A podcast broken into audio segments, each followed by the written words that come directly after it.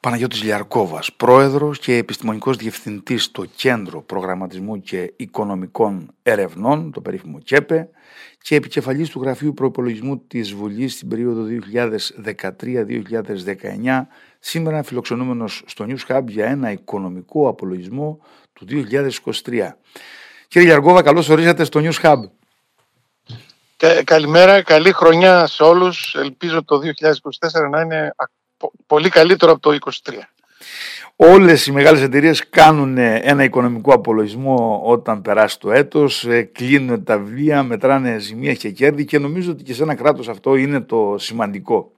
Θέλω λίγο τώρα να, να δούμε, να τα ξεκινήσουμε λίγο από το τέλος. Δηλαδή πρόσφατα είχαμε νέο ε, σύμφωνο σταθερότητας.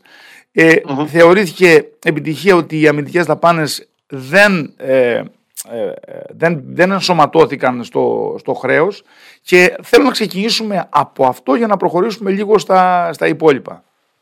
Ναι. λοιπόν, ε, αυτό που είδαμε τελευταία ήταν η κατάληξη μιας συζήτησης που είχε ξεκινήσει αρκετά χρόνια πριν, ήταν από το 2020 συζητούσαν για τους νέους δημοσιονομικούς κανόνες. Ε, σταμάτησε αυτή η συζήτηση λόγω των ε, των γεγονότων που, του κορονοϊού και μετά της ενεργειακής κρίσης ανεστάλησαν δηλαδή ανεστάλει το Σύμφωνο Σταθερότητας και Ανάπτυξης μας επέτρεψε να έχουμε όλες οι χώρες της Ευρωζώνης να έχουν ελλείμματα για να αντιμετωπίσουν τις, τις συγκεκριμένες κρίσεις και τώρα επανέρχεται και κλείνει φαίνεται αυτή η συζήτηση με αυτές τις τελευταίες προτάσεις. Αυτό που, που, που, που κατά την άποψή μου ε, βλέπω είναι ότι ε, υπήρχαν στο τραπέζι δύο προτάσεις. Η, η πρώτη ήταν η γερμανική, η οποία ήταν η πιο αυστηρή, αυστηρότερη πειθαρχία δηλαδή, δημοσιονομική πειθαρχία και η, της Κομισιόν της Ευρωπαϊκής Επιτροπής η πρόταση, που ήταν πιο ευέλικτη. Μάλλον κυριάρχησε, ε, μάλλον έγινε ένας συμβιβασμός, δεν θα το λέγω ότι κυριάρχησε της, η πρόταση της Κομισιόν, έγινε ένας συμβιβασμός, κάπου στη μέση κατέληξε το πράγμα. Ε, σε κάθε περίπτωση, σε κάθε περίπτωση, για να είμαστε ξεκάθαροι σε αυτό, η λιτότητα επιστρέφει. Αυτό θα το έλεγα. Ε, δηλαδή μην νομίζουμε ότι ξαφνικά αλλά ξεφεύγουμε, ξεφεύγουμε από τη λιτότητα. Η λιτότητα επιστρέφει. Απλά οι Γερμανοί λέγανε η λιτότητα να είναι ο κανόνας. Ε, η πρόταση που επικράτησε τελικά είναι λιτότητα με κανόνες. Δηλαδή, δηλαδή να υπάρχει το, το, το, το σημάζεμα να μην ξεφεύγουν οι προϋπολογισμοί. Δηλαδή, ισχύει το 60% του ΑΕΠ ότι πρέπει να πάμε στο 60% χρέος προς ΑΕΠ. Αυτός είναι ο στόχος και εξακολουθεί να ισχύει και το 3% το πολύ δημοσιονομικά ελλείμματα. Βέβαια για μας είναι ακόμα πιο σφιχτά γιατί έχουμε δανειστεί και είναι μηδενικά πρέπει να είναι τα ελλείμματά μας. Αλλά οι, οι, οι βασικές αρχές του, του Συμφώνου Σταθερότητας εξακολουθούν να ισχύουν. Ε, αυτό που κερδίσαμε αν μπορούμε να το πούμε έτσι, είναι ότι δεν περιλαμβάνονται κάποιες δαπάνες στις, ε, στον υπολογισμό των ελλημάτων. Ε, και αυτές οι δαπάνες είναι οι αμυντικές δαπάνες που ε, εύλογα και καλώς δεν, δεν περιλαμβάνονται γιατί εμείς είχαμε υψηλές αμυντικές δαπάνες. Αυτό μας εξυπηρετεί. Αλλά το ότι θα είμαστε υποχρεωμένοι να τηρούμε, ε, να μειώνουμε κάθε χρόνο 1% το, το, το, το, το χρέος μας. Τουλάχιστον 1%. Βρέξει χιονίσει είτε πάει καλά η οικονομία μας είτε δεν πάει καλά. Ε, το ότι θα έχουμε υποχρεώσεις, θα παρακολουθούνται οι δαπάνες πλέον. Όχι, όχι ο, ο, στόχος των ελλημάτων. Στο, στο προηγούμενο καθεστώς ήταν, παρακολουθούνταν τα ελλείμματα. Εδώ δεν παρακολουθούνται μόνο τα ελλείμματα, θα παρακολουθούνται και οι δαπάνες. Που σημαίνει ότι οι δαπάνες δεν πρέπει να ξεφεύγουν πάνω από το ρυθμό αύξησης του ΑΕΠ. Ε, ε, άρα υπάρχουν κανόνες ε, είναι πιο ευέλικτοι, αν, αν μπορούσαμε να τους πούμε έτσι, αλλά δεν είναι ότι ξαφνικά φεύγουμε από τη λιτότητα, η λιτότητα θα συνεχίσει. Είχαμε πρόσφατα, ε, το, το έτος που πέρασε, είχαμε και την αναβάθμιση του αξιόχρεου της ελληνικής οικονομίας από τους επενδυτικούς οίκους Fitch και S&P και ε, με μια βασική προϋπόθεση βέβαια ότι θα συνεχίσει η ελληνική οικονομία να παράγει πρωτογενή πλεονάσματα.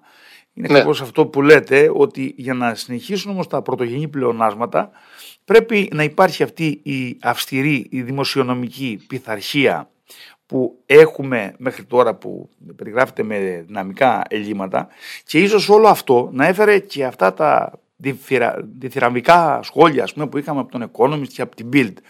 Αυτό όμως πώς μεταφράζεται στην κανονική οικονομία; Γιατί στην κανονική οικονομία βλέπουμε ακρίβεια, υπάρχει ο πληθωρισμός. Σωστά, σωστά. Κοιτάξτε, αυτό πολλές φορές ε, βλέπουμε τα νούμερα να καλυτερεύουν και ακόμα στην πραγματικότητα η πραγματική ζωή να μην έχει διαισθανθεί, να μην το έχει καταλάβει αυτό. Αλλά βλέπουμε και το αντίστροφο. Όταν είχαμε την κρίση, ε, πρώτα βλέπαμε τη χειροτέρευση των, των, των αριθμών, όλοι οι αριθμοί ήταν στο κόκκινο, ε, ενώ περνάγαμε καλά. Δηλαδή το 2008 είχε, είχε η οικονομία, τα μακροοικονομικά δεδομένα, οι δείκτες, οι αριθμοί ήταν στο κόκκινο τα ελλείμματα, το χρέος, ε, τα, όλα τα πάντα ήταν, ήταν πολύ αρνητικά τα μάκρο μεγέθη. Και ο κόσμος δεν είχε καταλάβει αυτή την χειροτέρευση. Την κατάλαβε βέβαια μετά. Ε, και τώρα είναι θετικά τα πράγματα, όντως είναι θετικά, αλλά δεν έχει περάσει αυτό στην πραγματική. Υπάρχει μια χρονική υστέρηση, θα περάσει, θα περάσει, δεν υπάρχει περίπτωση να μην περάσει αυτό, αλλά δεν περνάει τόσο άμεσα. Θα περάσει σταδιακά δεδομένου ότι και η βελτίωση αυτή που βλέπουν όλοι οι διεθνείς οίκοι και οι, και οι διεθνείς οργανισμοί και τα ΜΜΕ, η, η βελτίωση αυτή είναι σταδιακή, δεν είναι τόσο ε, απότομη βελτίωση, δεν ξαφνικά δεν έχουμε ρυθμούς ανάπτυξης 8%, 9% όπως είχαμε αντίστοιχα πτώση 8-9% στα χρόνια τα δύσκολα. Εδώ έχουμε ένα 2%, ένα 2,9%, ε, έτσι, μέχρι, το, μέχρι τρία το πολύ, αλλά το πολύ. Άρα είναι μια σταδιακή βελτίωση, δεν είναι θεαματική βελτίωση, η οποία σιγά σιγά θα περάσει μετά από έξι μήνες, ένα χρόνο, κάπου εκεί θα περάσει στην πραγματική οικονομία.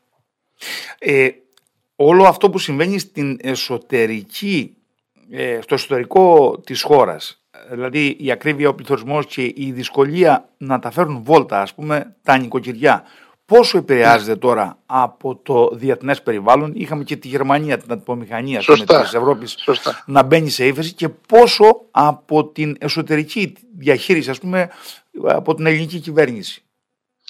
Ναι, καλά το εντοπίσατε. Είναι δύο, δύο πηγές προβλημάτων τα οποία δυσκολεύουν τη ζωή μας.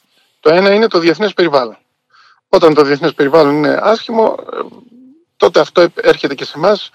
Ε, η ακρίβεια ξεκίνησε από το διεθνές περιβάλλον, αυξήθηκε η τιμή της ενέργειας, βέβαια τώρα αποκλιμακώνεται η ενέργεια, άρα βελτιώνεται, φεύγει αυτός ο παράγοντας, άρα ε, έχουμε μια, ε, μια, μια εξουδετέρωση του παράγοντα αυτού, αλλά υπάρχει και ο εσωτερικός παράγοντας, δηλαδή η εγχώρια αγορά. Λειτουργεί η εγχώρια αγορά ανταγωνιστικά. Ε, και έτσι ώστε, γιατί και το λέω ανταγωνιστικά, ανταγωνιστικά ώστε να λειτουργεί ο, ο υγιής ανταγωνισμός και να οδηγεί σε πτώση των τιμών. Ε, ή έχουμε στην Ελλάδα α, κάποια ε, ολιγοπόλια, κάποιες λίγες εταιρείες οι οποίες ε, πολλές φορές κάνουν και αθέμητες πρακτικές, ε, δεν αφήνουν άλλους να μπουν στο παιχνίδι, ενώ στην αγορά, και, και για να κρατάνε υψηλά τις τιμές. Λοιπόν, ισχύει και το δεύτερο. Νομίζω το δεύτερο δεν το έχουμε καταπολεμήσει όσο θα έπρεπε. Ε, δηλαδή, έχουμε δει κάποια πρόστιμα σε εταιρείες που ε, κάνουν εσχροκέρδια, έχουμε δει κάποιες, ε, ε, ε, κάποιους ελέγχους και από την Επιτροπή Ανταγωνισμού, τελευταία και στις τράπεζες. Αλλά αυτό νομίζω δείχνει, δείχνει ακριβώς ότι υπάρχει ένα πρόβλημα στην εσωτερική αγορά. υπάρχουν αθέμητες πρακτικές, υπάρχουν στρεβλώσεις.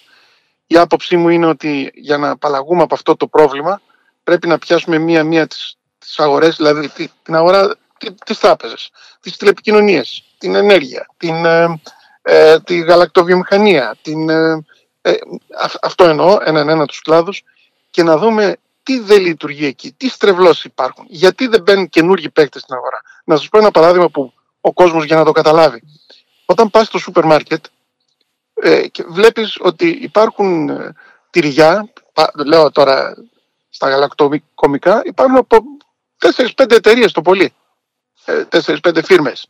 Στην πραγματικότητα όμως, στην πραγματική οικονομία υπάρχουν 40 εταιρείες που, που είναι παραγωγή τυροκομικών προϊόντων. Γιατί δεν βλέπουμε και, δεν λέω τους 40, να δούμε τους 20 στα σούπερ μάρκετ. Άρα δεν μπαίνουν όλοι. Δεν, δεν μπαίνουν, και γιατί δεν μπαίνουν όλοι; Μήπως υπάρχουν κάποια εμπόδια, μήπως, μήπως δεν αφήνουν... Δημιουργείται λέτε ένα καρτέλ ε, σε αυτό το ε, σώμα. Κάπως έτσι. Ναι. Μήπως δεν αφήνουν οι άλλες εταιρείες να μπουν ε, και άλλοι παίχτες στην αγορά, γιατί άμα μπουν και άλλοι θα, θα μοιραστεί η πίτα, θα πέσουν οι τιμές, θα γίνει ανταγωνισμός. Ε, αυτά, αυτά τα ζητήματα πρέπει να, ε, με, με αυτά τα ζητήματα πρέπει να ασχοληθεί νομίζω από εδώ και πέρα εντατικά η κυβέρνηση. Αυτό είναι το πρόβλημα στην ελληνική οικονομία και το βλέπουμε. Γιατί μην νομίζετε και στα σούπερ μάρκετ 4-5 όμιλοι είναι. Όλα τα προϊόντα, μα πάμε και δούμε από πίσω τι γράφουν, είναι σε 4-5 ομίλους. Το ίδιο ισχύει και στις τράπεζες. 4-5 είναι οι τράπεζες, 4 οι συστημικές. Το ίδιο ισχύει και στις τηλεπικοινωνίες. Το ίδιο ισχύει πάντα. Άμα, άμα κοιτάξουμε τριγύρω μας, έχουμε συνεχώς 4-5 4-5 μεγάλους ομίλους και... Που μοιράζουν την πίτα ουσιαστικά. Που μοιράζουν την πίτα. Άρα και στις τραπεζικές υπηρεσίες που πληρώνουμε πάρα πολύ ακριβά τις υπηρεσίες σε σχέση με άλλες χώρες της Ευρωζώνης, ε, θα, θα πρέπει να ενισχυθεί, να αυξηθούν. Ήδη έχουν, αυξηθεί, κάποιοι, έχουν εμφανίσει την παρουσία τους κάποιες τράπεζες, η Παγκρίτρια τράπεζα τελευταία, η, και άλλες συνεταιριστικές τράπεζες. Αυτό πρέπει να, να ανοίξει ακόμα περισσότερο έτσι ώστε να πάμε σε χαμηλότερες ε, επιβαρύνσεις για τους ε, πολίτες, για τους καταναλωτές, ε, όπως είχαμε χαμηλότερες στα χρόνια της, πριν, πριν από την κρίση που είχαμε πάρα πολλές τράπεζες στην Ελλάδα και υπήρχε ανταγωνισμός και δίναν και καλά επιτόκια. Σήμερα βλέπουμε τη διαφορά επιτοκίων χορηγήσεων και καταθέσεων να είναι πολύ μεγάλη, που σημαίνει αυτό είναι το κέρδος των τραπεζών. Άρα τα κέρδη ε, τα βγάζουν, ε, προσπαθούν να τα βγάζουν οι, οι όμιλοι, οι μεγάλοι όμιλοι, είτε είναι τράπεζε είτε είναι οτιδήποτε και, και, και δεν πάει τίποτα στους, στους καταναλωτές. Επειδή μπήκατε στο θέμα του τραπεζικού συστήματος, ήθελα να μας δώσετε λίγο το περίγραμμα για τις προοπτικές, για τις προκλήσεις που έχει το τραπεζικό σύστημα και θέλω να δώσω το ένασμα με δύο θέματα. Πόσο ναι. ενισχύει ας πούμε το real estate και η, η ανάπτυξη των επενδυτικών ευκαιριών στο χώρο των ακινήτων στην, ε, το τραπεζικό σύστημα αυτή τη στιγμή και πού βρίσκεται ε, ο δείκτης ε, για τα κόκκινα δάνεια, πώς, πού έχει φτάσει η διαχείριση; Οι, οι, οι ελληνικές τράπεζες σήμερα έχουν απαλλαγή από τα κόκκινα δάνεια, δεν είναι σε καμία περίπτωση της κατάσταση που ήταν πριν μερικά χρόνια που είχαν τα κόκκινα δάνεια, έχουν φύγει από το χαρτοφυλάκιό τους τα κόκκινα δάνεια, έχουν επιστρέψει στην κερδοφορία οι, οι τράπεζες ε, ε, ε, έχουν ενισχυθεί και από την πολιτεία σε μεγάλο βαθμό. Ε, εκμεταλλεύονται φυσικά με, το, με την καλή έννοια ε, την ανάπτυξη του real estate το, το, το real estate το, όντως με την αύξηση των, και την επανάκαμψη του τουρισμού δείχνει μια μεγάλη δυναμική. Αυτή φαίνεται θα συνεχίσει και στα επόμενα χρόνια. Οι τράπεζες ε, συμμετέχουν σε μεγάλο βαθμό σε αυτή την ή τουλάχιστον κάποιες από αυτές έχουν ε, μεγαλύτερη συμμετοχή, άλλες μικρότερη στην, στην αύξηση αυτή του, του κλάδου του real estate. Ε, νομίζω ότι είναι καιρός οι τράπεζες ε, εφόσον έχουν ξεκαθαρίσει και έχουν ε, βελτιώσει τη θέση τους να αρχίσουν να μοιράζουν πιο πολλά στους καταθέτες. Να δίνουν δηλαδή υψηλότερους υψηλότερα επιτόκια και να μην, να μην υφίσταται αυτή η διαφορά, η τεράστια διαφορά που είναι μοναδική στην, Ευρω, στην Ευρωζώνη. Άλλες χώρες δεν είναι, δίνουν περισσότερα. Ε, δεν έχουν τέτοιο μεγάλο εύρος στα επιτόκια χορηγήσεων και καταθέσεων. Θα είναι αυτό ένα δέλεαρ για να βάλουν περισσότερα χρήματα οι άνθρωποι στις τράπεζες; Θα είναι, θα είναι νομίζω γιατί πλέον ε, ένας, ένας πολίτης δεν ξέρει τι να κάνει τα χρήματά του χάνουν την αξία τους λόγω του πληθωρισμού. Ε, να τα βάλεις στην τράπεζα δεν παίρνει κάτι, ε, παίρνει πολύ χαμηλό επιτόκιο, άρα θα, θα, θα είναι ένα κίνητρο για τους πολίτες να επιστρέψουν ε, στις τράπεζες να, και να αυξηθούν οι καταθέσεις, που οι καταθέσεις είναι προϋπόθεση για τις επενδύσεις. Μην ξεχνάμε.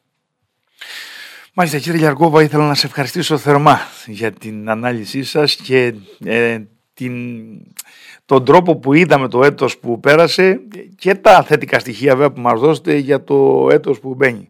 Θα ήθελα να σε ευχαριστήσω θερμά, να έχουμε καλή χρονιά. Σε ευχαριστώ. Καλή χρονιά σε όλους. Να είστε καλά.